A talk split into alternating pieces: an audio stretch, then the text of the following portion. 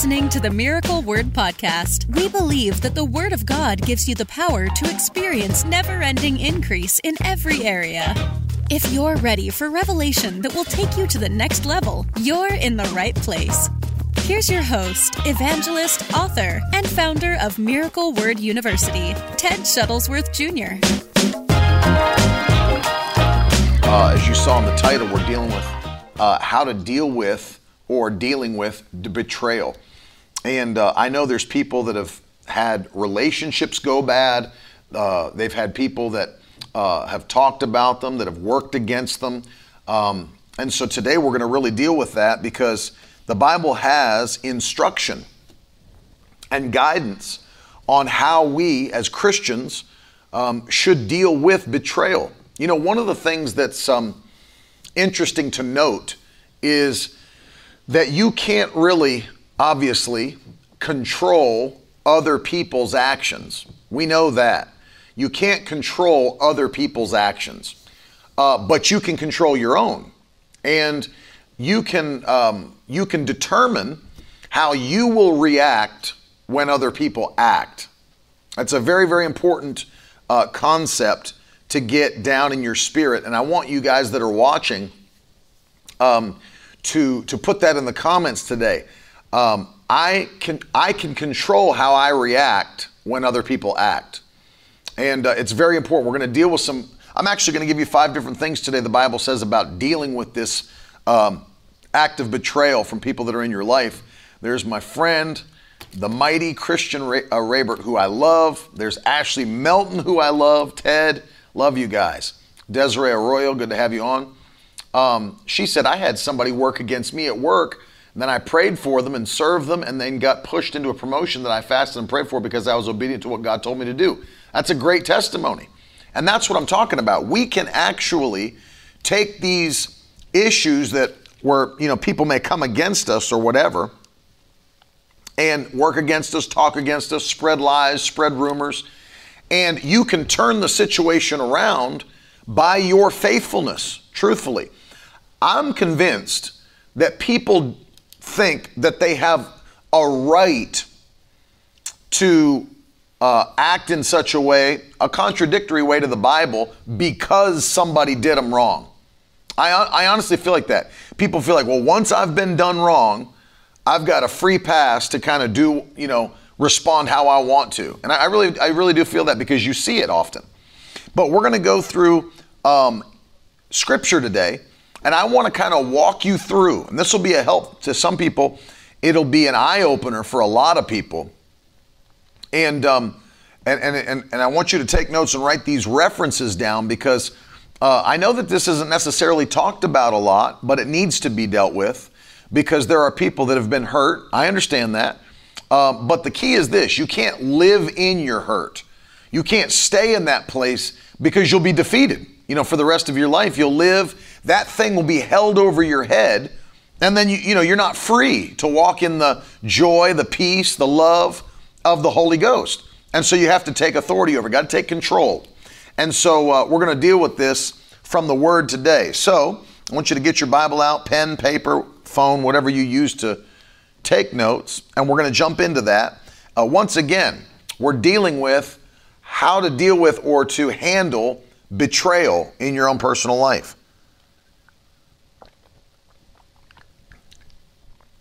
Hello, Norman, Faith, Terry. Um, great to see you guys on today. We love you. Let's start in the Gospel of John, chapter 13. The Gospel of John, chapter 13, and uh, we're going to read, well, let's start reading from verse 21. really interesting part, place to start. Uh, that's a great, that's a great thought, Janine. Don't park at your pain. Don't stay there. Don't stay there. Don't don't stay where you've been hurt, where you've been destroyed. Look at this. Jesus says this in John 13, starting in verse 21. After saying these things, Jesus was troubled in his spirit and testified, Truly, truly, I say to you, one of you will betray me. And the disciples looked at one another, uncertain of whom he spoke. And one of his disciples, whom Jesus loved, that's John, was reclining at table at Jesus' side. So Simon Peter motioned to him to ask Jesus of whom he was speaking. So that disciple, leaning back against Jesus, said to him, Lord, who is it? And Jesus said, It's the one to whom I'll give a morsel of bread when I've dipped it. So when he had dipped the morsel, he gave it to Judas, the son of Simon Iscariot.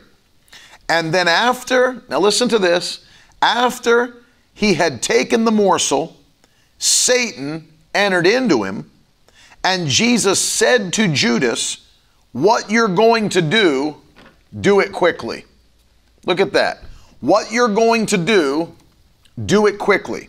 Now, I know that this was part of Bible prophecy, messianic prophecy, but there's a principle here. Obviously, Judas had to do what it was prophesied that he would do, which kind of kick-started the crucifixion process. We know it's messianic prophecy, but understand the, the principle that's even greater here. Jesus didn't try to stop Judas from what he was going to do. Think about that. He didn't stop Judas from attempting to betray him. Look what he said. He said this go ahead and do what you're going to do and do it quickly. So, number one, the first thing that you need to understand is that you can't stop people, or let me think of a better way to say it. Uh, you can't control someone's free will. Put that in. Number one, I can't control someone's free will. That's the first place we need to start. I can't control someone's free will. And that's kind of where I was uh, encouraging you from the very start of this broadcast. I don't have any control over what other people do, but I do have control over what I do. And so the very first thing we need to know is I can't control someone's free will. And once you resign yourself to that thought and understand it, then you'll be a whole lot less heartbroken uh, than you were before. You can't control what people do. Love you, Ben, and thank you. You can't control what people do. And Jesus was saying, Judas, whatever you're going to do, go ahead and do it quickly. And so I understand there will be people who don't like me. There's already plenty of them. There are people who don't like me. I understand that. There's people that will work against me. I also know that. I know there's people that will try to hinder what God's called me to do. I also know that. I know that everybody who used to be in my life is not in my life now. I understand that. I can't control those things. And I'm not trying to control those things. One of the greatest things that you could ever learn to do is this if people want to go, let them go. Think about it. If people want to go, let them go. I've never understood why, if a pastor pastors a church and you have people that say, Pastor, I'd like to meet with you uh, this week, and then you know they come into your office and they meet with you, and they say like, you know, Pastor, I uh, I want to just say thanks for everything. My wife and I we're going to be going to another church. We're leaving the church. We're going somewhere else. I've never understood a pastor that tries to talk those people into staying at the church. It's not even in their heart to stay at the church. And what happens if you did talk them into it, uh, because maybe you, you need them to keep on giving or whatever the reason may be? If you did, their heart's not even with you. And what'll happen is they'll resent the fact that they were talked into staying, and then they'll start causing problems because they're already not there by their heart and they're been out of shape and now they're irritated. They don't really want to be there. If people want to go, let them go. That's the key. If there are people who don't want to be your friend anymore, let them go. Catch this. This will help you, man. This will help you. If there are people who don't want to be your friend anymore, let them go. Don't try to keep on calling them. Don't try to keep trying to get together with them. All the don't don't don't do that. If they want to go, let them go. Because what happens is is that when you try to force those relationships, they're forced. a forced relationship feels horrible. And it's exactly right. AJ makes the point it costs more to keep them around than what they're giving to you anyway. Because what, what happens is when somebody checks out of a relationship, they stop giving. If somebody checks out of a relationship, they stop giving to the relationship. I'm not talking about church or church members, I'm talking about friend relationships. You know, it takes two people to be friends. Friendship's not one sided, it takes two people to be friends. And once somebody's heart checks out, they stop giving in even in the friend relationship. And then what happens? Then you're doing all the giving and serving and loving, and they're just taking you for granted or using you and whatever. I don't we don't have time for that. You don't have time for that. So do what Jesus did right off the bat and recognize that you can't control other people's actions. And so if, if you know if that's the thing, if that's what you want to go do, go do it. Go do it. If that's if that's your you know, go do it. I'm not going to stop you because I understand anyway. I've talked to multiple pastors that are like, it's almost worthless. It's almost worthless counseling most people because after you've given them instruction and told them what that you think they should do and what the Bible says, they still go and do what they want to do anyway. I've talked to multiple pastors that have said that. Some have said, like, you know, I don't even really uh, counsel people like that anymore because after years, decades of doing it, you realize that you spend an hour, two hours, three hours sitting around counseling people, and then they just go do what they want to do anyway. It's like totally the opposite of what you encourage them to do. So it's like, what's the point? I can't control. I can encourage somebody, but I can't control their actions. Once you get that down as a foundation, it will help you to know there will be people that will take those actions. Some may, may betray you, some may stand against you. In fact, if you truly are doing what the Bible uh, tells you to do, and if you're following your purpose and your calling, the Bible's actually pretty plain that uh, there will be people who stand against you, and the Bible says to beware when all men speak well of you, which means you're going to have the situation where all people are not speaking well of you. And that's scriptural. Because, see, once you stand for something, there are people who stand against you, right? Once you stand for something, there are people who stand against you. And so don't be discouraged by that. Don't be, uh, you know, don't let that bring you down. So I don't know what. You shouldn't have everybody liking you. And you don't need everybody liking you. You don't need everybody to be your friend, just the right ones. That's all you need. That's all you need.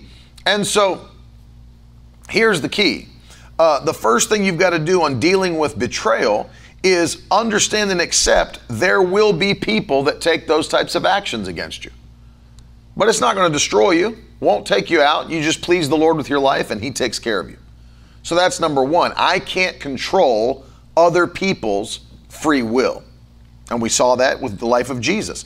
Number two, the second thing that we need to see, this will help you, and it needs to be the next thing you do, is that that betrayal will happen, but then after it does, second thing, which should be the first thing you do, the first thing that happens is they betray. First thing you do is forgive. And it has to be quick, has to be immediate. And it takes us getting our flesh under to do that. But look with me at Luke 23 and verse 34. Luke 23 and verse 34. Jesus is literally, as a result of Judas' actions, and of course we know it's by prophecy and it's, it's his call, his purpose, because he's betrayed, he's turned over, and now his people, the Jewish people, have stood against him. They want him crucified, crucify him, crucify him. He's literally on the cross. He's on the cross. And they've nailed his hands, they've nailed his feet, they've beat him until he's unrecognizable. They've put a crown of thorns upon his head. They've whipped his back. And, and, and now he's in the midst of his betrayal. And look at what Jesus said, verse 34 Father, forgive them. They don't even know what they're doing. Look at Jesus' prayer. In the midst of the worst possible type of betrayal that you could ever have, betrayal that results in your execution. and Jesus, in the midst of his torture, prays the prayer Father, forgive them. They don't even know what they're doing. See that? Now, let me um, let me let me say this because it'll help you to understand why you should pray for people. Did you know that the Bible, and I know you know it does say this, but did you know that the Bible instructs, instructs us to pray for our enemies and those that spitefully use us? We're to pray for them. Well, I was praying one time, just really trying to get this because, see, in the Old Testament, the prayers were different. In the Old Testament, it was like, God, fight on our behalf and destroy them all. It was like David's kind of prayer. Lord, strike all of your enemies on the cheekbone and shatter the teeth of the wicked. That's, that's a whole other kind of prayer. But notice in the New Testament, under this covenant of grace, that we're to pray that God would bless those that curse us, that He would, uh, that He would bless those, that He would forgive them, just like Jesus prayed. Well, why is that? And the Lord showed this to me one time. He said, if you truly understand the Abrahamic covenant, I told Abraham, I will bless those that bless you, and I will curse those that curse you. So if you're doing what God's called you to do, and you're literally accomplishing your purpose that God's given from heaven, then guess what? God's on your side. God's for you because you're in obedience. When people stand against that and deci- decide to curse you, they are in danger of receiving the curse of God. That's Abrahamic covenant. I'll curse those that curse you. And so, the reason that one of the reasons that we uh, pray for them is because, and the Lord spoke this to me one time, and pause that comment so I can read Kristen's comment, but um, the Lord spoke to me one time. He said, The reason I told you to pray, catch this. He said, Your prayers for your enemies are the only buffer between them and my curse. Think about that. Your prayers for your enemies are the only buffer between them and the curse of God. He said, I'll curse those that curse you. It's a dangerous thing to stand against the people of God. And uh, Kristen said, We focus on the betrayal and details of it, which isn't fruitful, and that's exactly where the enemy wants us. That's exactly right. Pray for their salvation. Exactly. And it's true. Once their heart is turned around, none of that matters anymore. And uh, I totally agree. Kristen's making the point there that we want to believe for the best, which is the salvation of those that even stand against us. And you can keep on scrolling, but you, you know, it's funny to me um, it's funny to me that we believe God can do all things, and then we stop thinking that when it comes to people and relationships. It's like, oh, he can raise the dead. He can open the eyes of the blind. He cleanses the leper. He heals the sick. Yeah, but he, he can't. He can't get this marriage working again. We're done. You know, it's like people get to relationships and they're ready to shut everything down when we believe God can do the impossible, and obviously He can. And so we have to realize that we're called to forgive. We're called to forgive. Now, look at Matthew chapter 18. And I say, do it quick. Do it very quick. Quickly, I should say. Do it very quickly because understand we're commanded to be those who will forgive others, forgive our enemies. Now, look at this is Matthew 18, verses 21 and 22. Matthew 18, 21 and 22. Then Peter came up to Jesus and said, Lord, how often will my brother sin against me and I forgive him? As many as seven times? And Jesus said, No, I don't say to you seven times, but 70 times seven. or this translation, 77 times. The original, 70 times 7. So imagine, we're talking about one sin. we're talking about one sin. And I've never really looked into the original language here, um, whether it's 77 times or as the King James, 70 times 7, which would be 490 times. But either way, that would mean each day somebody would have to commit the same exact sin against you, let's say the minimum, 77 times. and Jesus said, I don't care if they commit the same sin against you 77 times, forgive them every one of those times. And then your then the mercies are new every morning. Remember the Bible says don't let the sun go down on your wrath, so you've forgiven them and then a new day starts and you got to start all over again. You see what I mean? Forgive them 77 times. And that's the same sin. They'll say they did something else against you. You got to forgive that one 77 times as well. And Rachel said, Forgiveness is not the same as reconciliation. Forgiveness is for our own lives and walks in God. That's exactly right, because in the same way, and she's making this point, and it's a very important point to make, I would say, is that you know, just because you forgive somebody doesn't mean, listen, that you'll get back into fellowship with that person. Now, that, that is a great point because we do need to talk about it. There are some people, and, and here's the reason there are some people who literally refuse to change, right? So, I don't, they don't have to change for me to forgive them and I think that's an important uh, point we should make, is that we can't base our forgiveness on what they do. In the same way that we can't base our love walk on what somebody else does, we can't base our forgiveness for them on what they do. You can't say, Well, I'll only forgive you if you change your ways. No. Forgive them even if they don't change their ways. That's the point Jesus is making. They're still committing the same sin against you 77 times and you keep on forgiving them. So, what's the point here? She's saying in the comments, forgiveness is not the same as reconciliation. Totally agree. You may have somebody that does something wrong to you and they never repent of it and they keep on living that way and they keep on working against you, whatever they may do. I still forgive you. I still forgive you. Because here's the thing I refuse to be held in the invisible prison of unforgiveness that will hinder, number one, my love walk, because now I'm not walking in love, which means it hinders my faith, because Galatians 5 6 says, faith works by love.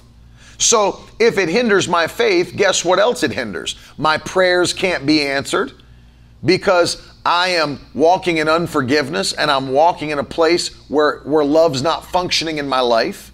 So, one trap, one trap of unforgiveness stops our faith, stops our prayers, stops mountains from moving. All of these things stem from one little trap of offense or one little trap of unforgiveness because of betrayal.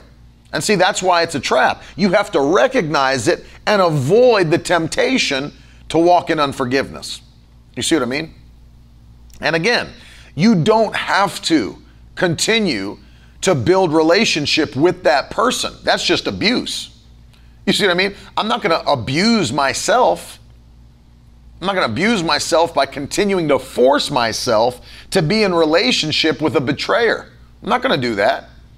I'm going to separate, yes, and that gives that takes us to uh, number three because Jesus said, "Forgive them 70 times seven uh, that you should always, and we've dealt with this too on um, any day that we've we've dealt with prayer and Mark chapter 11, where the Bible says, "Speak to the mountain, command it to be cast in the sea. Don't doubt in your heart."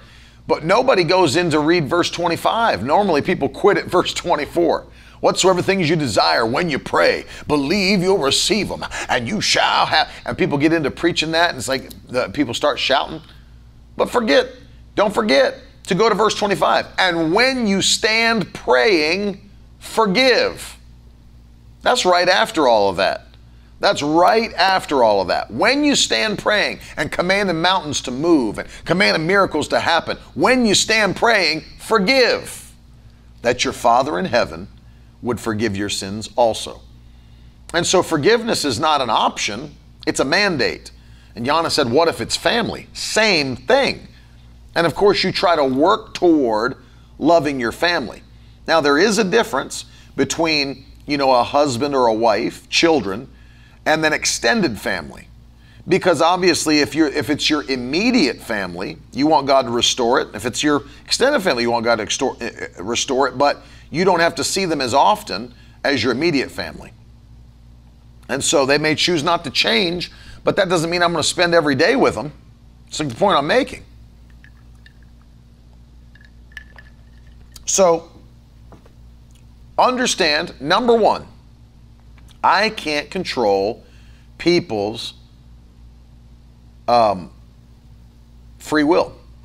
Number two, I forgive immediately. That's number two. But let me give you number three recognize the betrayal and the betrayer. Recognize it and mark it.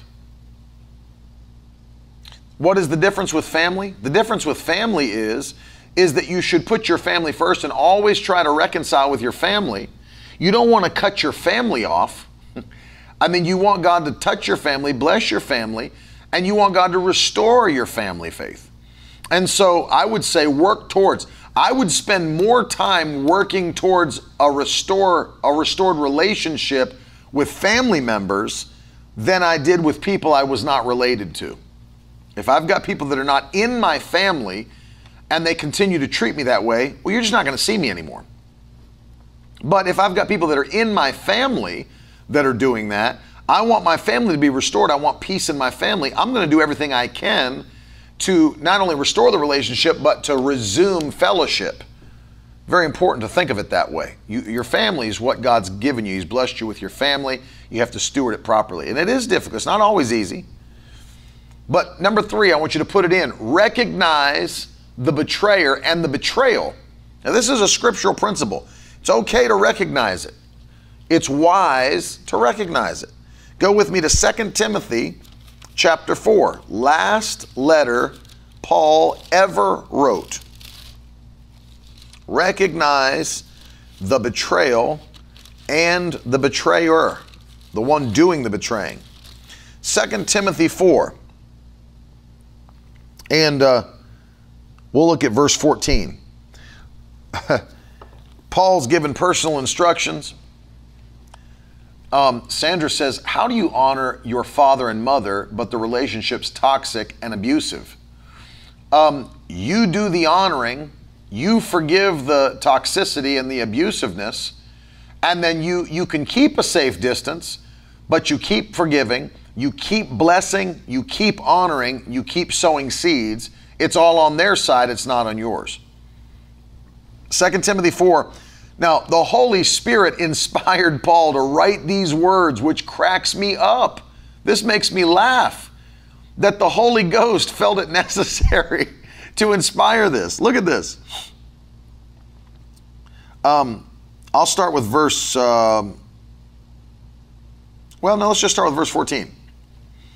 Alexander the coppersmith did me great harm, and the Lord will repay him according to his deeds. Beware of him yourself, for he is strongly opposed to our message. Hmm. Look at this. And my first defense, no one came to stand by me, but all deserted me. May it be not charged against them. Look at this. He's asking that God does not charge it against uh, these people, but that God forgive them as He is. But the Lord stood by me and strengthened me so that through me the message might be fully proclaimed and all the Gentiles might hear it. So I was, I was rescued from the lion's mouth. And so, look at this.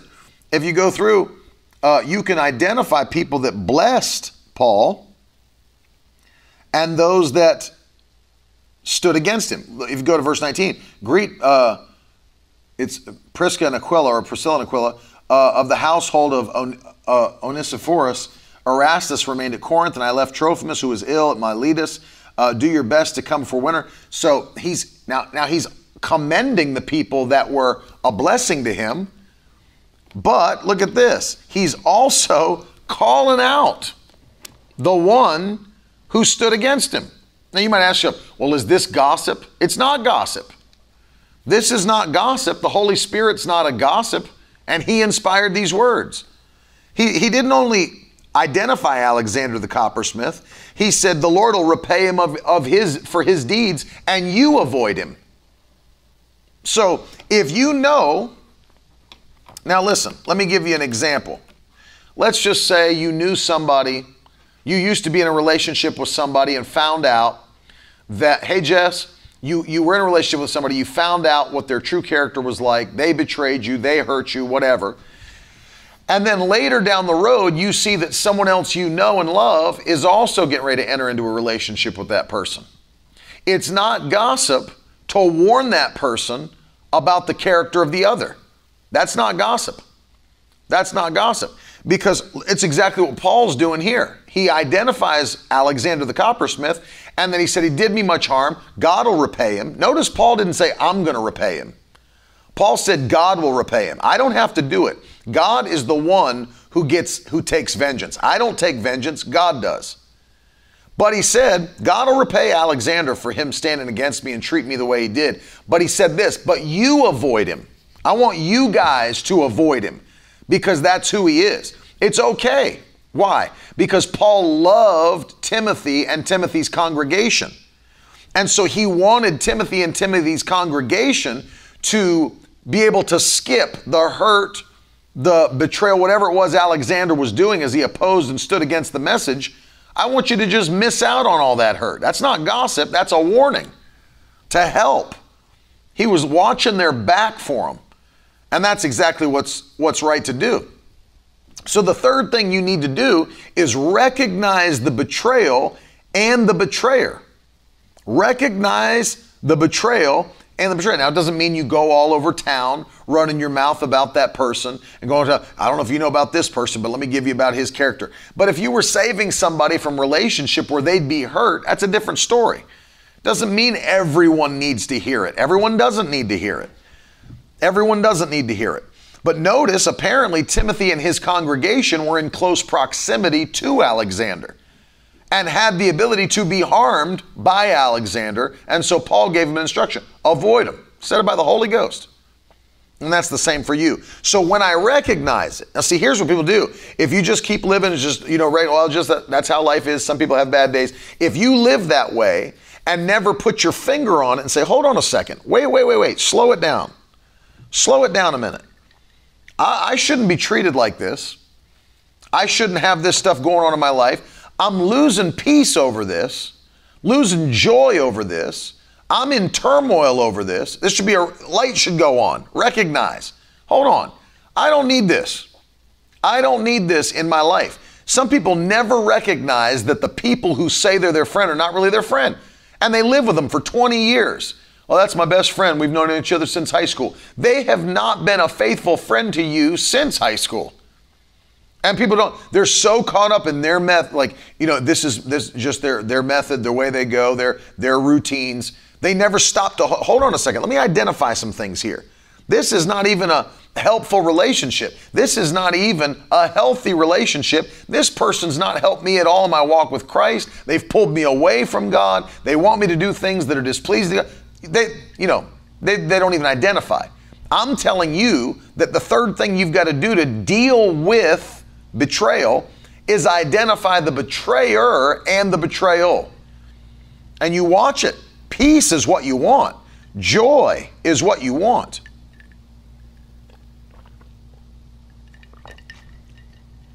Nothing wrong with blocking a few numbers. Nothing wrong with, with blocking a few accounts. Nothing wrong with separating some people uh, from your life. Not everybody's called to be with you. You know, Paul even told them to do this in the church. I mean, he said, mark those and identify those that cause divisions. What are they doing? A division is a form of betrayal. They're dividing the body of Christ. And it's causing harm to the body. Paul said, identify them, mark them, warn them once, warn them twice, and then have nothing more to do with them. That's an early church, New Testament, first century block. Blocked your account. Have nothing more to do with them.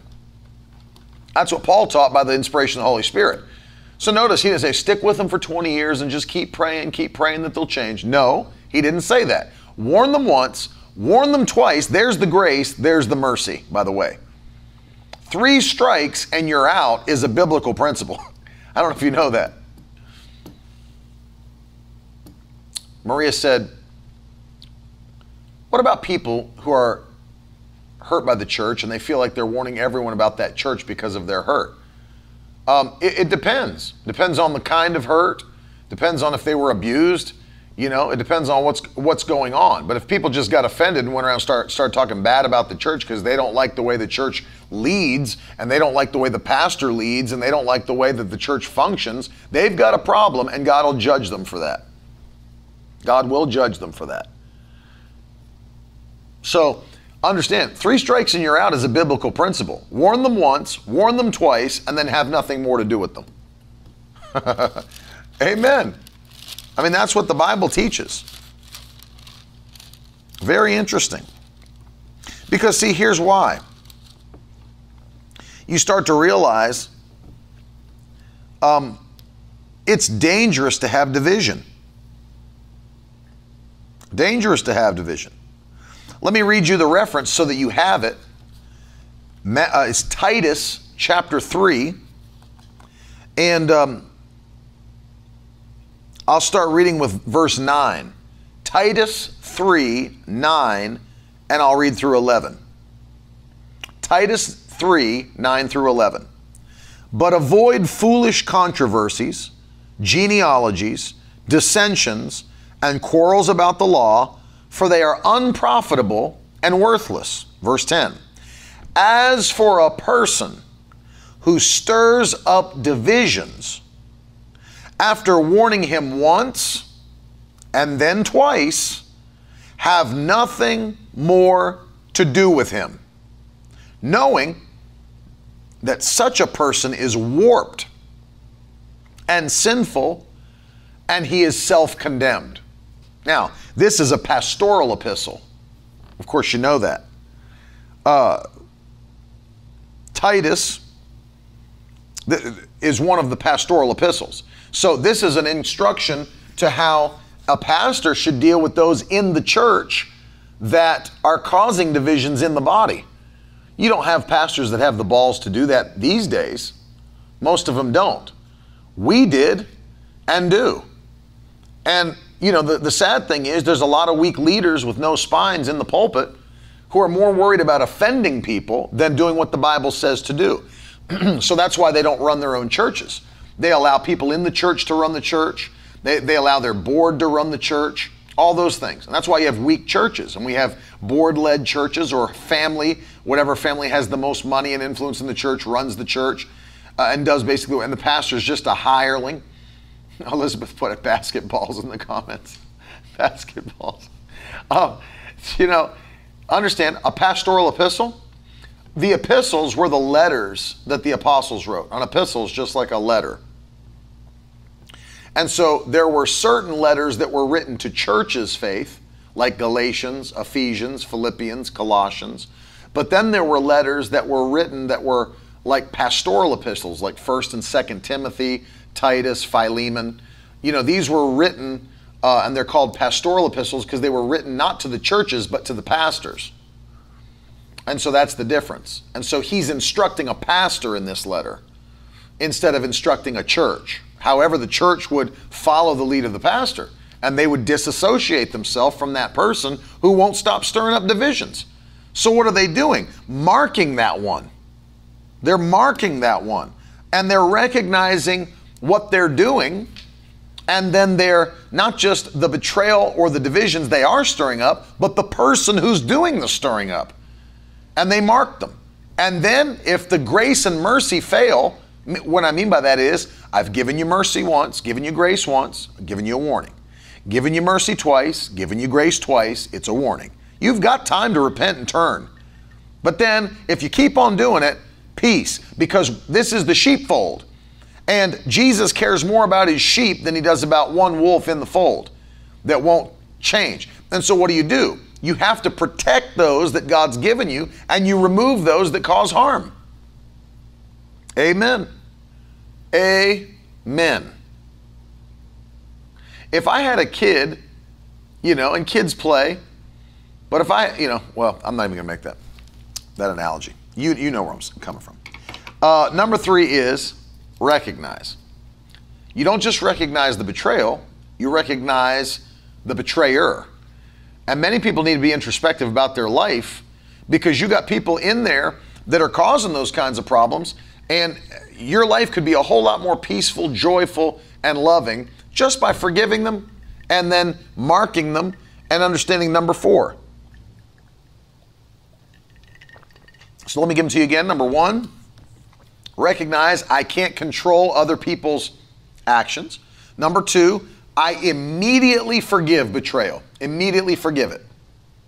Number three, I recognize betrayals and betrayers. I recognize them.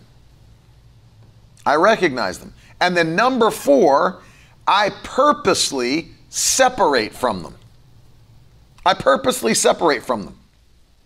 Now, you know obviously that this, as I just read to you in Scripture, and this isn't the only place, by the way, that Scripture teaches this. Um, but at the same time, one thing we know um, is that you're not going to feel the same. You're not going to feel the same about a person that has betrayed you, even though you gave them grace and mercy the first time, like the Bible says. You won't feel the same. You'll be a little bit watchful. Throw a hand up in the comments if you know you'll be a little bit watchful of that person after you know they've done the betraying of you. Of course you will. But listen to 2 Thessalonians 3:14, same thing. If anyone does not obey what we say in this letter, take note of that person and have nothing to do with him, that he may be ashamed. Look at that. I'll read that again to you. That's 2 Thessalonians 3 uh, 14. 2 Thessalonians 3:14. If anyone does not obey what we say in this letter, notice there's people that just refuse to obey the word of God. He said, Take note of that person and have nothing to do with him. Paul again. Paul dropping the hammer again. Let's go to Romans 16. I'll show you another place. If you think I'm just cherry picking scriptures and it's just, well, he found one place in the Bible where they said, no, there's two. Let me give you a third one. Romans 16, verses 17 and 18. Listen to this. I appeal to you, brothers, to watch out for those who cause divisions. This is Romans 16, 17, and 18. I appeal to you, brothers, watch out for those who cause divisions, create obstacles contrary to the doctrine that you've been taught. Avoid them. Avoid them. Verse 18 For such persons do not serve our Lord Christ, but their own appetites. There's three places that Paul said the same thing to the churches once to pastors and twice to churches. Avoid them have nothing to do with them. You see that? And so there's a key here. I know you can see the key. You can't avoid such a one or mark such a one if you don't recognize them first. And that's why number three is you've got to recognize, know what it looks like. Know what it looks like when somebody is not treating you the way the Bible teaches that you be treated. Know what that looks like. Know what it feels like. You know, some people have had such poor relationships through their whole life that they don't recognize what a good one is. So you've got to be able to mark it and you've got to be able to identify who they are and what's going on and then you separate. And you need to be you need to be very careful about it because relationships can destroy. What does the Bible say? Bad company corrupts good character. Bad company corrupts good character. Relationships can destroy. You need to be very careful about who you hang around, who you're with. Do you know if we read the letter that Paul wrote uh, to the Corinthian church, he said to them in Second Corinthians chapter 6, he deals with them about relationships. Bye, Felipe. That's apparently the female version of Bye, Felicia. Bye, Felipe.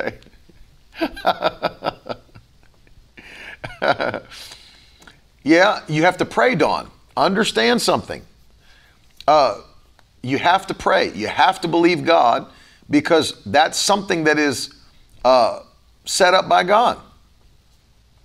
Now, listen, he writes this letter to the Corinthians, immature believers, and the Holy Spirit writes through Paul listen, verse 14, don't be unequally yoked with unbelievers. For what partnership does righteousness have with lawlessness? What fellowship does light have with darkness? What accord does Christ have with Belial? Or what portion does a believer share with an unbeliever? What agreement does the temple of God have with idols? For we are the temple of the living God. You see that? So, uh, in this passage here, it's very, very clear that Paul is instructing them be very careful about joining yourself together in relationship with people who are unbelievers. You don't have any fellowship with them. You've got no fellowship with them. What, well, in what way, why would the living live among the dead? Why would the living surround themselves with the dead? That's the point he's making. Light with darkness, righteousness with lawlessness. Why would the living live among the dead? And see, it's not that we don't love unbelievers because we do. It's not that we don't minister to them because we do. God's heart is the souls of men and women. We know that. But understand at the same time that Paul marked those that would not submit to the word. Paul warned the churches don't be yoked together with them in relationship. Even in the Old Testament, God said, when you go into the promised land, don't marry their women.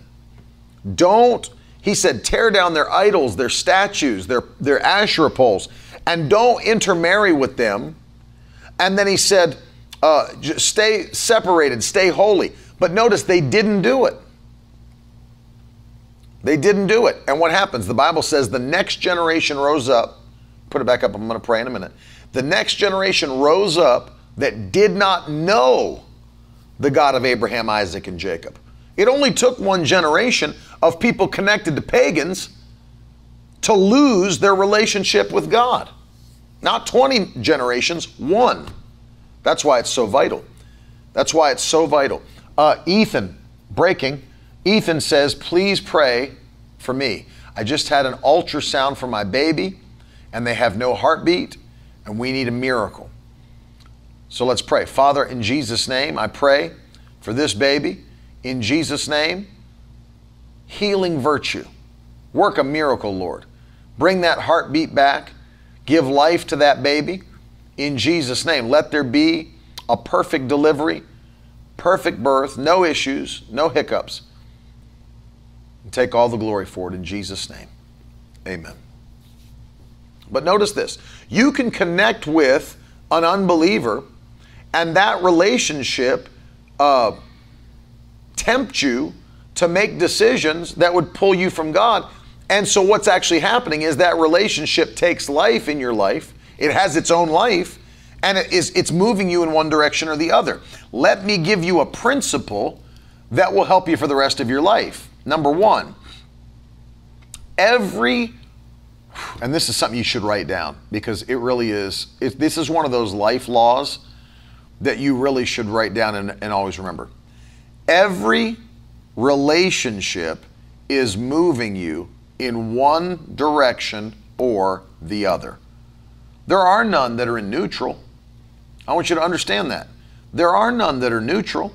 Every relationship is moving you in one direction or the other.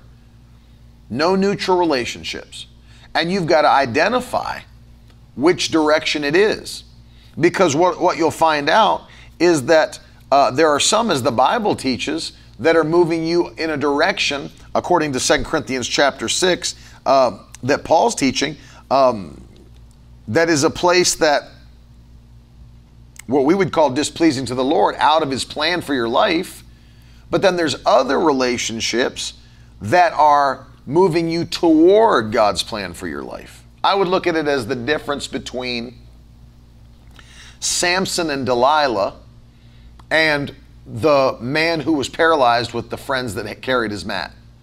So Delilah was trying to take Samson's power, take his uh, calling, take his purpose from him, uh, hinder what really God had called him to be and called him to do. Whereas the man on the mat, he had friends that were taking him toward Jesus, toward what God wanted him to do, taking him toward the anointing. And so, really, every relationship uh, is moving you in one direction or another. I want you to write it in your notes, put it in your flyleaf of your Bible if you have to, and then you're introspective. And then you're looking, you're identifying, you're breaking down every one and saying, Lord, uh, what should I do with this one, this one, and be led by the Spirit. You'll know. You'll know almost immediately what you should do. Very important. And so Paul's instruction was if you see it as a constant, just separate yourself. There, you know what's crazy? Is in the in this generation we live, people think that's crazy. They would think that that's the opposite of Christianity. What do you mean you've cut him off? What do you mean you've cut her off? What do you mean you don't talk to them anymore? I thought you were a Christian. I am. That's why I don't talk to them anymore. That's why I cut them off, because the Bible commands me to. Have you ever, you ever think of that? Because people, if they heard that today, especially with all this hyper grace teaching, what are you talking about? That you don't talk to them anymore, you don't you don't fellowship with them anymore, you don't hang with them anymore. What do you mean? I thought you were a Christian. We're supposed to love all people. I do love them. I love them from far, far away far, far away. And I do mean that. I do love them. I do want God's best for them. I do pray that God blesses and touches, but from far, far away. Why? Because I don't want them bringing all of that drama into my life. I don't want that in my life. far, far away, long ago, far away, once upon a time. Yeah, far away. Why? Because you have to stay walking in love, but you also have to protect your environment. Amen. That's exactly right, AJ. You know what's crazy? Is if we're talking about Jesus, Jesus didn't hang with everybody. The religious leaders of the day didn't even get Jesus' attention except unless he was rebuking them.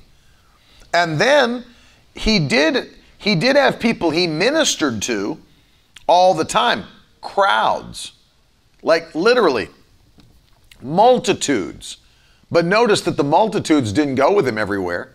He'd minister to them, then he'd leave them. But he had 12 that he handpicked that he was close with. But catch this even among the 12, there was still an inner circle. There were levels or layers to Jesus' relationships. He ministered to sinners, he blessed the crowds. He had disciples, but he had an inner circle Peter, James, and John. That was the inner three, if you didn't know. They were up with him on the Mount of Transfiguration. They're the ones that he took to raise Jairus' daughter from the dead. Peter, James, and John. They were the inner circle of Christ. The other nine weren't as tight with Jesus as those three. It's just plain. So there were layers. Doesn't mean Jesus didn't love the multitudes. He loved them, he ministered to them. But they weren't around him, tight with him on a daily basis. Say with us, we can love the sinner, which we do. We minister to the sinner. We minister to those that are weak in faith. We, but listen, I don't have to be best friends with everybody. And that's the mistake many people make. They feel like they've got to be best friends with everybody. You don't. Protect yourself. Keep yourself from drama. Do you realize how wonderful your life will be with all of that drama removed, with all of that oppression removed? You know, just by literally, let me just give you a very basic example. Like to me, a very basic example. There have been people that I know that I still may see to this day and may still eat with them, whatever. But I have literally stopped following them on social media. Not only have I stopped following on, on social media, I have asked, now I've not blocked them per se, but I've stopped following them and I've also asked social media networks to hide their content from me. I still follow them. But you know, you can you can ask some social media networks to hide people's content or just don't show it to you. And so I'll say like silence this account or you know don't show it to me. And um, and I've done that because here's why.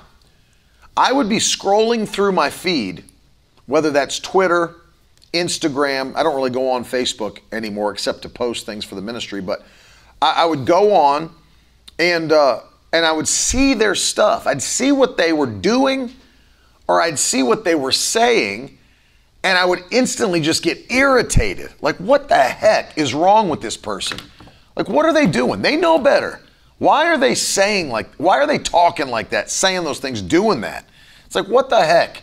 And, like, and then I like been out of shape about it. And like, I need to call this person. I think, what the heck is their problem? Like, what is the issue? Like, you know, and you get all worked up. And then you realize, like, I just spent 15 minutes getting worked up over something, even if I didn't respond or go into a Facebook debate or whatever, it's like I just realized I just spent 15 minutes of my day, maybe more, maybe it carried it with me throughout the day and just like thought about it again, like, man, what a what a jerk. I can't, you know what I mean? Like, what a dummy. Why would they do that, say that? Why would they? And then I realized I'm getting all bent out of shape, has nothing to do with me. It's just something that like passed over my eyes as I'm scrolling. I was like, I don't need that. Those are like 40 minutes of the day, an hour of the day, however much I thought about it or how much it affected me you know, and telling Carolyn, you can you believe this? I can't understand that. I don't understand what the heck they're doing. And I realize I'm allowing like irritation in my house. I'm allowing it in my life, in my mind for no reason. They didn't do it to me. They didn't even say it to me. They just posted it publicly on social media. And I'm like, what? I can't believe that. So instead of that, here, here's a novel idea. I'm just going to hide their posts. I'm just not going to look at their stuff. I'm going to unfollow them, and I'm going to just say, "Don't show don't show me their stuff anymore." Because if that's what it's producing, I need some form of a separation to keep me in my peace. I'm guarding my heart above all else, for out of it flow the issues of life. Proverbs 4:23. Above all else, guard your heart, for out of it flow the issues of life. So I'm doing that. I'm like, I'm, I'm done. I don't need to look at that again. I don't need to have their drama in my life again. I erase all drama. So, what do I mean by that? If I can identify any source of drama in my life, it gets erased. I won't ever go out to eat with you again. I won't ever spend time with you again. I won't have you over to my house anymore. I will not have you on my social media. I won't call you. I don't need to text you. If I know that you can't get free from drama and we've tried, listen, I don't need any more of that. Nobody does. Nobody does. There's too much to do in life to be embroiled in other people's drama and issues, especially if they're betrayers. Don't need it. I'm going to do what Paul said, what the Holy Ghost said, and separate myself. I'm going to separate myself. And so should you. And then let me give you number five. Uh, number five is this. I just give you three scriptures for separation, but let me give you this one before we pray today. Because I know people have dealt with it, I know people have gone through it, and I understand. I understand. But we can take actions. You know, someone can commit an offense, but we don't have to be offended. We can forgive. But let me give you number five, and we'll go to, uh, let's go to Galatians. Galatians chapter 6. Go there with me. Galatians 6.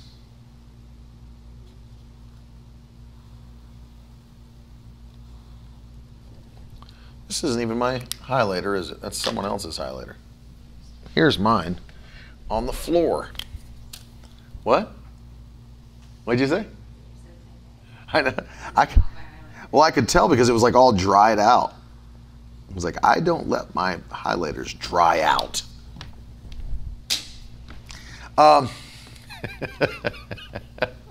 that highlighter was bringing me irritation and drama in my life. Had to separate myself from it. Um, Galatians chapter 6. Let's go, let's go to verse number 7.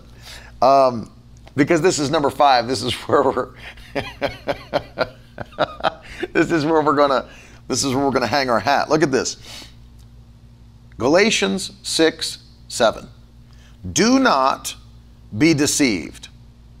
God is not mocked. For whatever one sows, that will he also reap.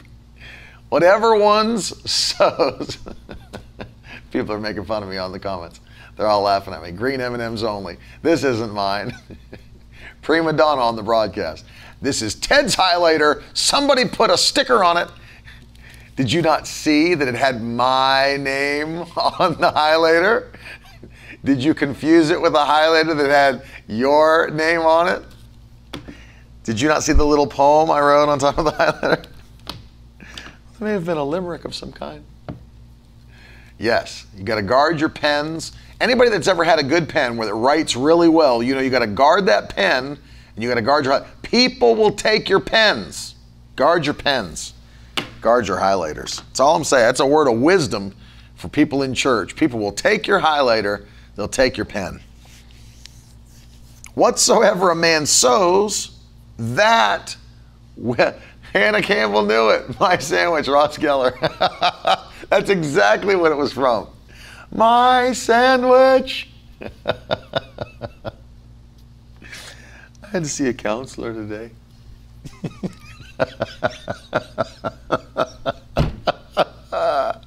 Hide the pens. Um, the fifth thing I want to give you, and I want you to write in the comments before we derail, is this. So, loyalty. So, loyalty. Very important. Why? Because the Bible says, whatsoever a man sows, that will he also reap you can sow seeds of loyalty that will produce, produce harvests of loyalty. No question.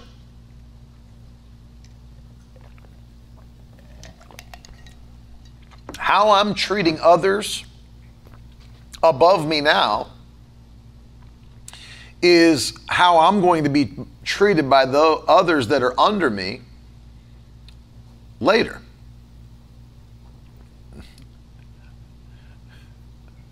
It's exactly right. I'm still getting comments about the Ross Geller thing. How you're treating others now is how you're going to be treated. You know, we understood that even as kids, they would tell us if you want to have friends, you have to be friendly. All they were teaching was that there's a seed sown of friendship, kindness. You know, I, I actually put this to work in my own high school. I tested this out firsthand to see if it would really work, and it did work. It blew my mind and it did work. There was this girl, she was a goth. She dressed in all black, black everything. She was angry all the time. She was putting spells on teachers. I mean, whatever she could do, she would. She would do like these little incantations, and like if you said something that made her mad, she would like curse you. Um, and so I was like, all right.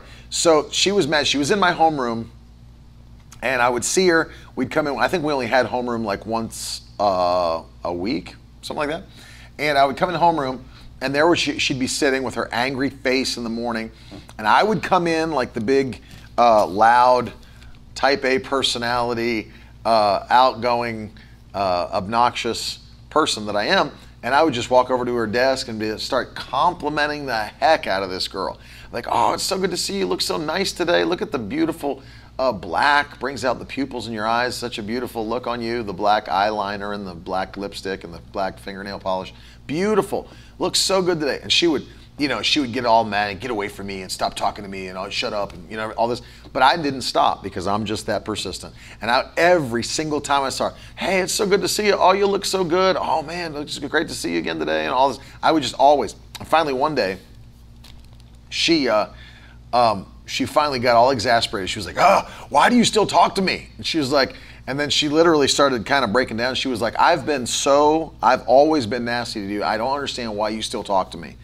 And then from that day forward, there's like a breakthrough. It's like from that day forward, nobody would ever see this. I would come in homeroom and she would smile at me.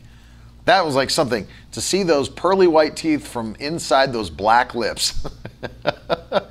she would literally, she'd smile at me, she'd say hi to me, she would be nice to me. Now, eh, literally, she still hated everyone else. She was still mad at everybody else but something had broken through with me. What was the difference? When I would come in, what was I doing? Sowing, sowing, sowing. Friendship, kindness, love. Friendship, kindness, love. I never stopped. I didn't stop until the seed produced a harvest. And literally, it changed her whole personality, not towards everyone, just toward me. Others didn't have the harvest coming to them that I had coming to me because of the fact I was the one sowing. What am I doing? Sowing love, sowing friendship, sowing kindness, sowing peace, sowing joy. And what it, what it do? Change the whole situation. Change the whole situation. She became my friend at that point. And so it, it's, it's literally, it doesn't just work with money. People read that verse and think it's all about just money. It's not about whatsoever a man sows uh, only, and in the context, it is. In the context of Galatians 6, it is about finances. But if you look at the principle of the word, uh, Genesis 8:22, as long as the earth remains, there will be seed time and harvest. Whatsoever a man sows. So it's kindness, it's love, it's joy, it's finances, it's faithfulness, it's loyalty. And so what am I doing? I am making a decision to sow loyalty, not betrayal, loyalty. That's why, if you ever do get to a place where you you decide to change churches, leave churches, whatever it might be, you don't just up and leave your church. If you ever decide to change jobs, you don't just up and leave your job and just say, well, where'd he go? I don't know. He never came back after that one Friday. We never saw him again. No, you speak to your boss. You give them time to find somebody else to fill your position.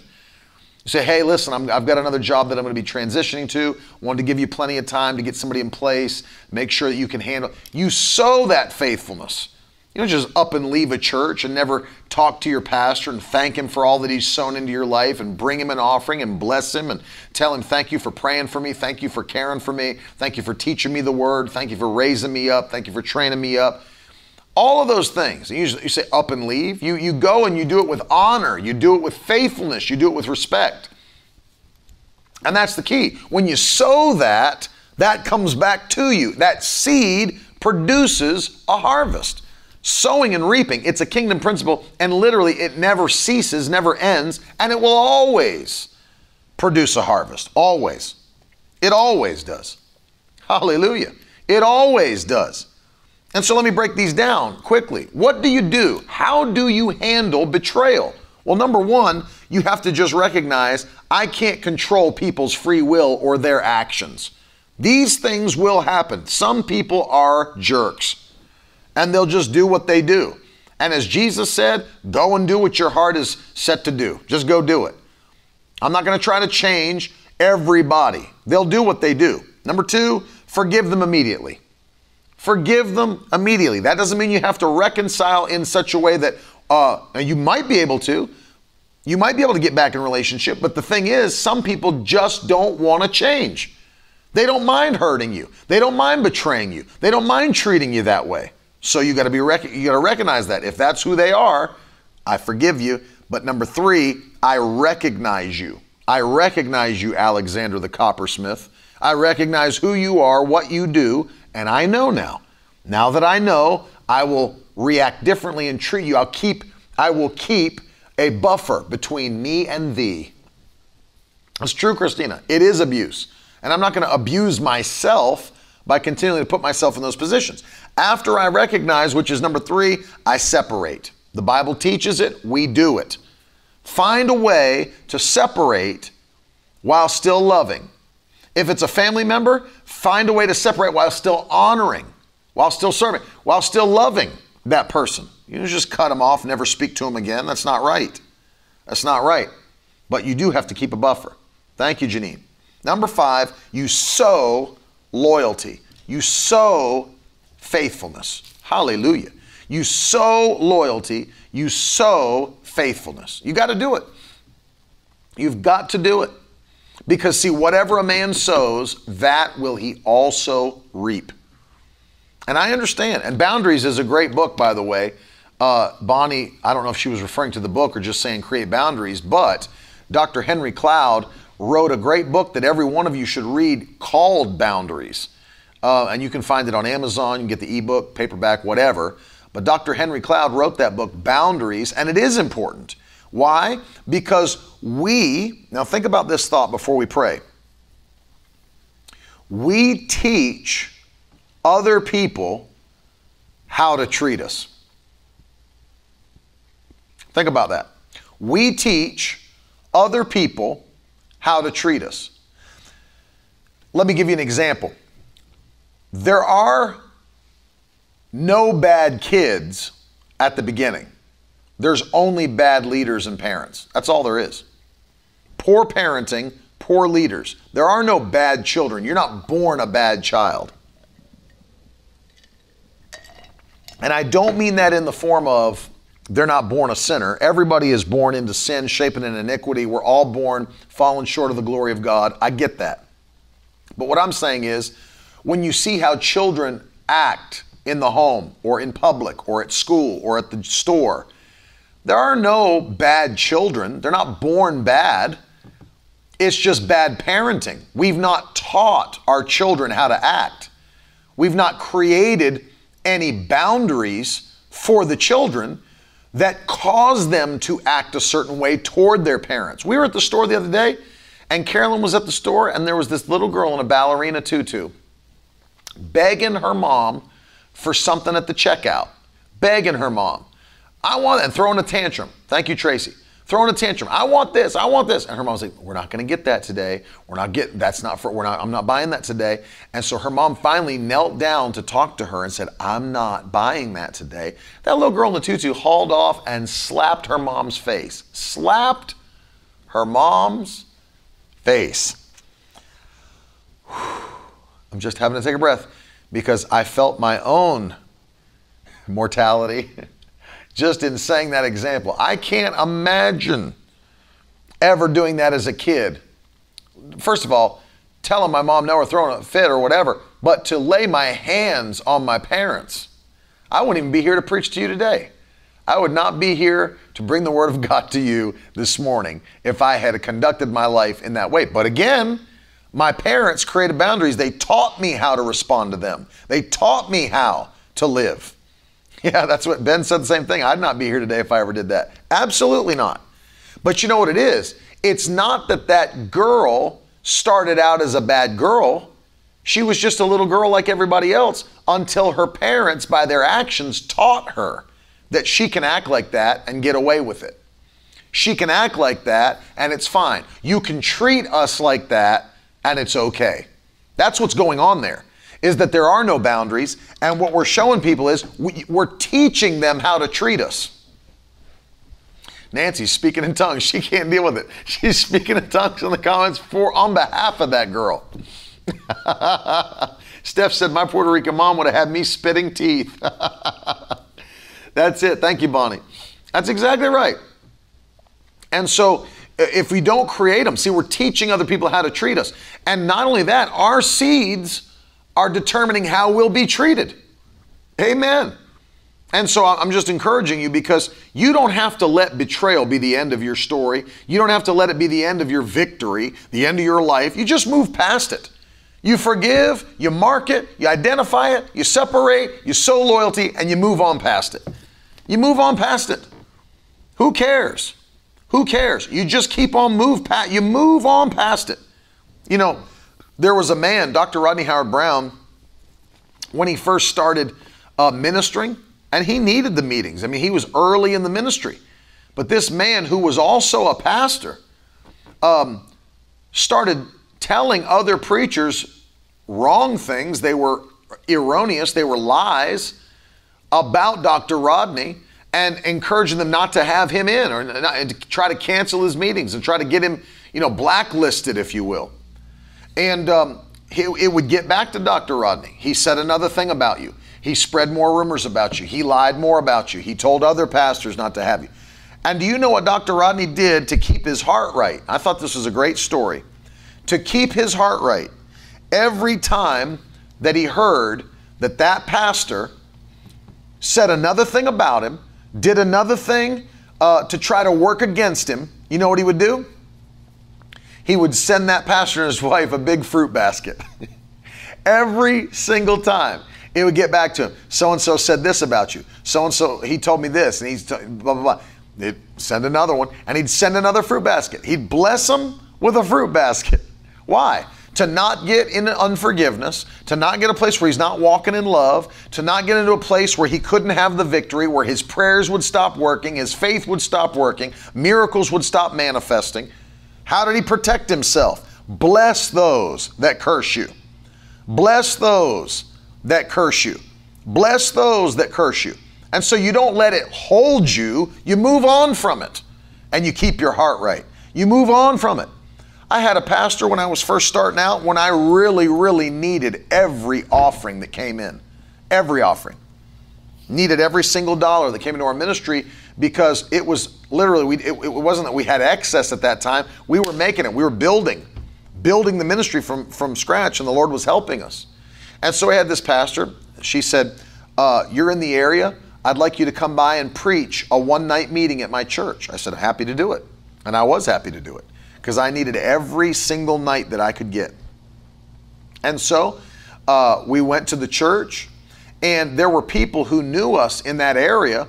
So a lot of them, you know, attended that night. And we had business people, people that knew us, people that wanted to partner with us. And she said, Now you preach, lay hands on people, have a meeting, do whatever, you know, and take your own offering, receive it for your ministry at the end. I said, Absolutely. Thank you for the opportunity to preach. And so I got up, preached. We had a powerful meeting. We had a lady healed of a tumor that night. She had a tumor, uh, instantly healed. Tumor left her body. All these things began. People got saved. Powerful move of the Holy Ghost. And then at the end of the service, I stood up and I gave our vision for our ministry and I received the offering. Well, I started watching. People started coming to give. Everybody, and the place was full, and everybody was giving toward our ministry. And uh, I know for certain that we had friends and partners of our ministry attend that one night meeting, people that own their own businesses, entrepreneurs, um, sowing largely because they believe in our ministry, sowing largely into our ministry. And uh, when that service came to an end that night, one of her assistants came up to me and handed me a white envelope. And I said, Thank you very much. And this girl, you know, it wasn't like a, a presentation. She just kind of handed me a white envelope. And I said, Oh, thank you very much. And I, I went, when I got back to change my clothes, I looked in the white envelope and there were five $20 bills. Five $20 bills. For those of you that are slow on the uptake, that's $100. One hundred dollars. And I thought that was so nice of that girl to sow that seed of hundred dollars cash into me. I said that was so kind, so nice. And um, I started getting a feeling though later that that was the offering that they were going to give me from that night. And I said, no, there's no way. I mean, we had all those people sowing toward our ministry. There's no way that this pastor is going to give me a $100 cash. And I had a feeling, though, I had a feeling in my spirit betrayal is in the house, thievery is in the house. And I said, oh, no, there's no way that a pastor would do that. And uh, so we went out, and I took uh, myself, my wife, whoever was with us, her, the pastor, and her staff, all of her team, uh, and we went to Steak and Shake. which was right down the street from the church. Went to Steak and Shake, and uh, everybody, we had a big table of people, everybody ordered. And I made sure I took that bill. I, I was almost positive at this point. I was like, at this point, I was like 90 something percent sure that that was my offering. And so I said, I, I made sure I got the bill for everybody. And uh, it was something like, you know, 85 $90, something like that. And I took those 520s and I paid for everybody's everybody's meal at the table. Paid for the pastor, her staff, all the people there with us, of course, my own family. Took the 20s and paid for everybody's meal. And uh, I walked out. And um, as we were leaving, I said, well, you know, I'm at least going to, you know, give her an opportunity to, to uh, do what's right. So I said, hey, Pastor, I said, uh, just want to make sure. I didn't know if you were going to write one check to our ministry for all the, the uh, seeds that were sown tonight, whatever, uh, how you were going to do that, wire it to our ministry. Uh, she said, oh, no. She said, I thought my, my uh, she said, I thought my administrator took care of you already. I said, oh. I said, yeah, she did. I said, she did. I said, I just didn't know if it was okay uh, for your bookkeeping uh, to give it to me in cash like that. And she said, That's fine. You be blessed. You be blessed with that. I said, Oh, thank you. Thank you very much.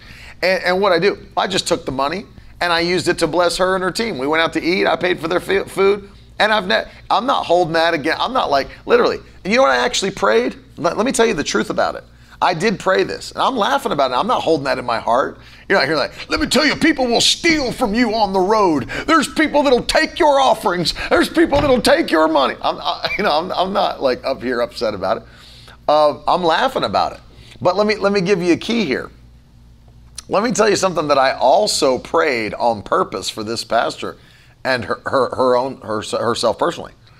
I said, Lord, this is honestly my prayer.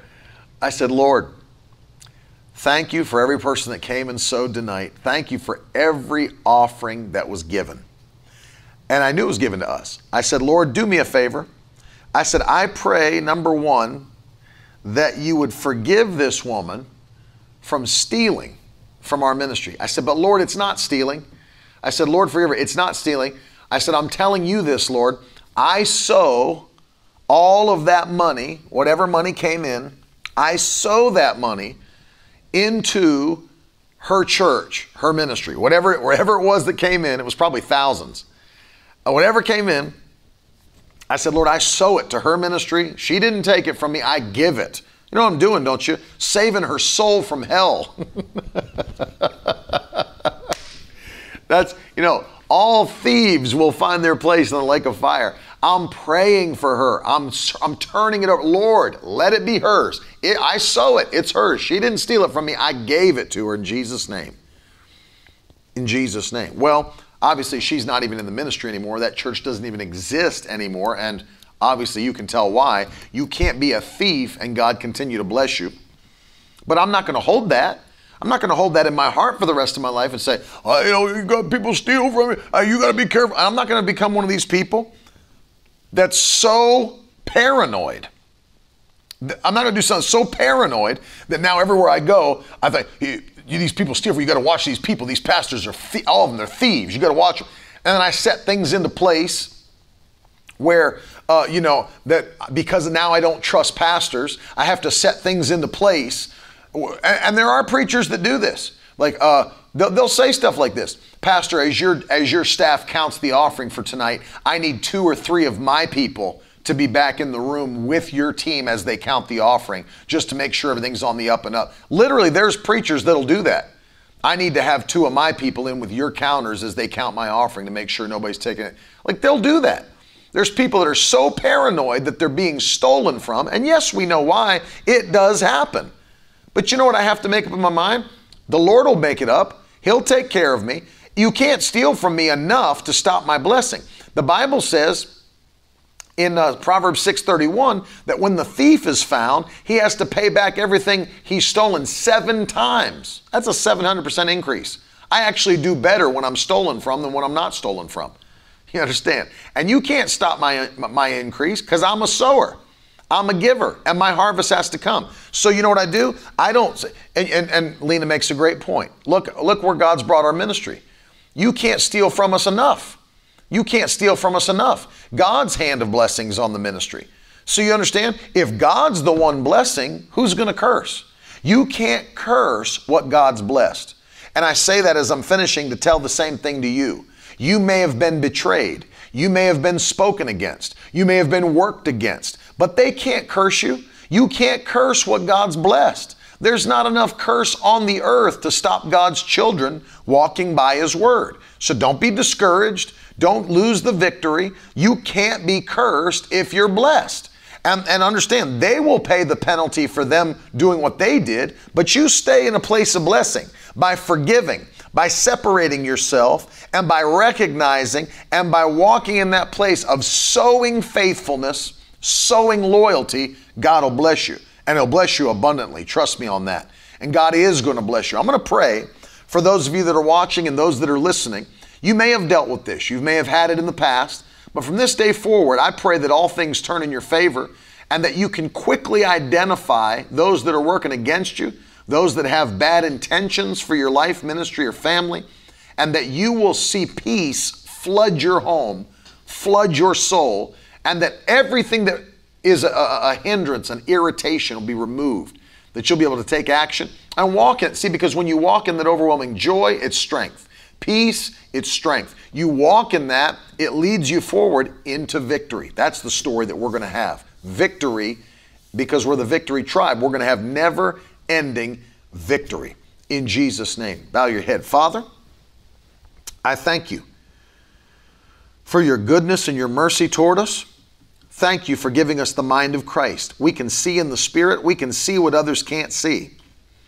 So today I'm asking you that you would give us the grace, the power by the Spirit to forgive. When people speak against us, work against us, take actions of offense against us, we're quick to forgive in Jesus' name.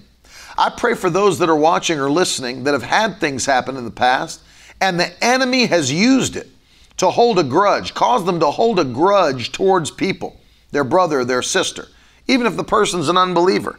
Father, today I pray that you would heal that that you would remove that spirit of unforgiveness. And I thank you that from this day forward, we're quick to forgive. But Lord, give us the ability to see and identify these betrayals. Even let us see it ahead of time before it happens and before we're hurt by it. By the gifts of the Spirit, let us locate it and have a, a word ahead of time to be prepared. Not only will we recognize it, but Lord, we'll be faithful and strong enough, bold enough to separate ourselves from it in Jesus' name. And then, Lord, give us the grace and strength to walk in so loyalty and faithfulness. I pray in Jesus' name that you would make us impactful people. Don't let these things hold us back, but move them out of the way. Blow your breath from heaven and blow through our hearts, blow through our souls, blow through our minds. And Lord, if we've stood in a place of unforgiveness in the past, forgive us. Forgive us. And let us walk in love, joy, and peace in the mighty name of Jesus Christ. And we thank you, Lord, and we give you all the praise. If you receive what I prayed today, I want you to throw some hands up in the comments section and let me know you're standing with me in agreement. No more unforgiveness, no more walking in a place of paranoia. I mean, that shows that the, the enemy's, you've allowed the enemy to steal your trust, to steal your trust. But from this day, we're walking in strength in Jesus' name. Walking in strength. I want to say thanks too to everybody that sowed while I was teaching. And I want to encourage those of you that are watching and listening now to sow. Maybe you're listening on the podcast later. If you swipe up to the description of the podcast, there are links that you can click to sow seed into this ministry. Um, or you can always just go to miracleword.com and sow a seed right on the website and all of the ways. They can put the giving strip up so people can see the ways to give. Um, there are always, all the ways to give are on the website. Uh, but of course, you can use hashtag donate. You can, if you're in Twitter or Facebook, um, the username for Venmo and Cash App is the same, MW Give. And then, of course, PayPal is available around the world, miracleword.com. But now, Zelle is set up for those that like to do Zelle transfers, and your bank uses that, and you have the app. You can use info at miracleword.com, just like PayPal, uh, for Zelle transfers as well. And I want to say thanks to those of you that are sowing. I really appreciate it. Kristen, thank you for commenting today and thanks for watching today. Appreciate all of you guys. Um, my gift to you for the month of March is this awesome book by Brother Kenneth Hagin entitled The Will of God in Prayer. He has such amazing teaching uh, on the subject of prayer and did for his whole ministry. This book will open you up to see things you may have never seen and strengthen you in prayer. If you'd like to get it, go to miracleword.com forward slash offer once you've sown your seed and you're partnering with us at $85 or more. And then, of course, if you're sowing largely today, $1,000 or more, as many are doing now, uh, we're going to send you, included with that, the Life Application Study Bible, genuine leather. And uh, I love that, man. I was just going over it again this morning. I love it. I absolutely love it. Uh, Kelly said, Is there a way to sow directly to Miracle Word kids to help grow them too? And there is a way to do that. So if you'd like to go and sow directly to Miracle Word kids, when you go to the Give page, there's a drop down on the giving page where you can choose Miracle Word Kids to appropriate your offering for that specific purpose. I think there's uh, the ministry fund. I think there's Miracle Word Kids. Uh, is Nonstop Mom in there as well? Uh, and so there's there's ways that you can uh, do that on our website, miracleword.com. But when you go to the Give page, look for that drop down, and you'll see it has Nonstop Mom. It has Miracle Word Kids. So I'm, so thank you for that. And there are other people that have done the same. They said we really want to sow into Miracle Word Kids. Um, and so there, you, that's the way you can do that. And we say thanks for doing it. Appreciate you very much. Um, you know, one of the things that I would encourage you is, um, and I'm gonna I'm gonna say more. Yes, Viola, there is Zelle. If you'd like to use Zelle, once again, the email address you're looking for is on the screen right now. Info at miracleword.com is the Zelle transfer email, and thank you for that. Um, I'll talk. I'm going to send you something personally. Those that are connected with me, but uh, we've got people that are standing with us for the specific purpose of seeing the gospel preached around the world. And I really see it as like an elite force because people have stepped up and are sowing largely. And now that we are on television around the world, people are standing with us uh, by faith and they're really stepping up. I'm very, very proud of you because it shows that you've caught the vision of what God's doing around the world. And uh, there's others that I know that the Lord is speaking to you to really stand with us uh, in a big way, in a big way, as we're preaching the gospel around the world. And so I want to encourage those of you that the Lord's really speaking to to see that now that we're over in 150 million homes a week in nations all over the world. I mean, I haven't even counted them up I know it's just 50 nations in Africa alone, plus the UK nations, plus where it's reaching out of Pakistan, all the island nations of the Caribbean. There's tons of nations being touched weekly. But you're a part of that by standing with us financially. It's like an elite squad, really, of people that are saying, you know what? Time's running out. Jesus is coming, and we want to do all we can to see the gospel preached. I say thank you. But maybe the Lord's speaking to you today. Do something large thousand, five thousand dollars, ten thousand dollars, twenty-five thousand dollars. Do what the Lord is telling you to do because realize it. Time is short. Jesus is coming, and there are souls that need to be saved uh, before it's too late. And maybe God's saying, hey, partner with Miracle Word, partner with Ted and Carolyn. When you go to miracleword.com, you can partner with us and set up a monthly seed to sow. Do something that means something to you, whether that's $100 a month, you know, $250 a month.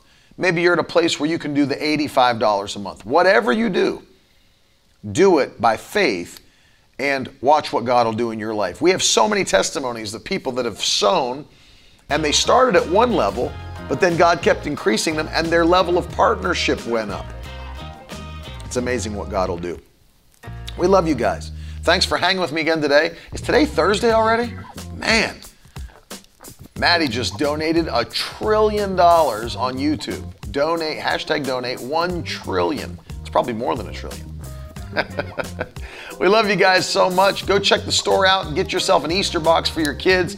Make sure you order your box before the 24th of March because we need time to get it to you, and they're limited. So we'll we'll have what we have, and then once they're gone, they're gone.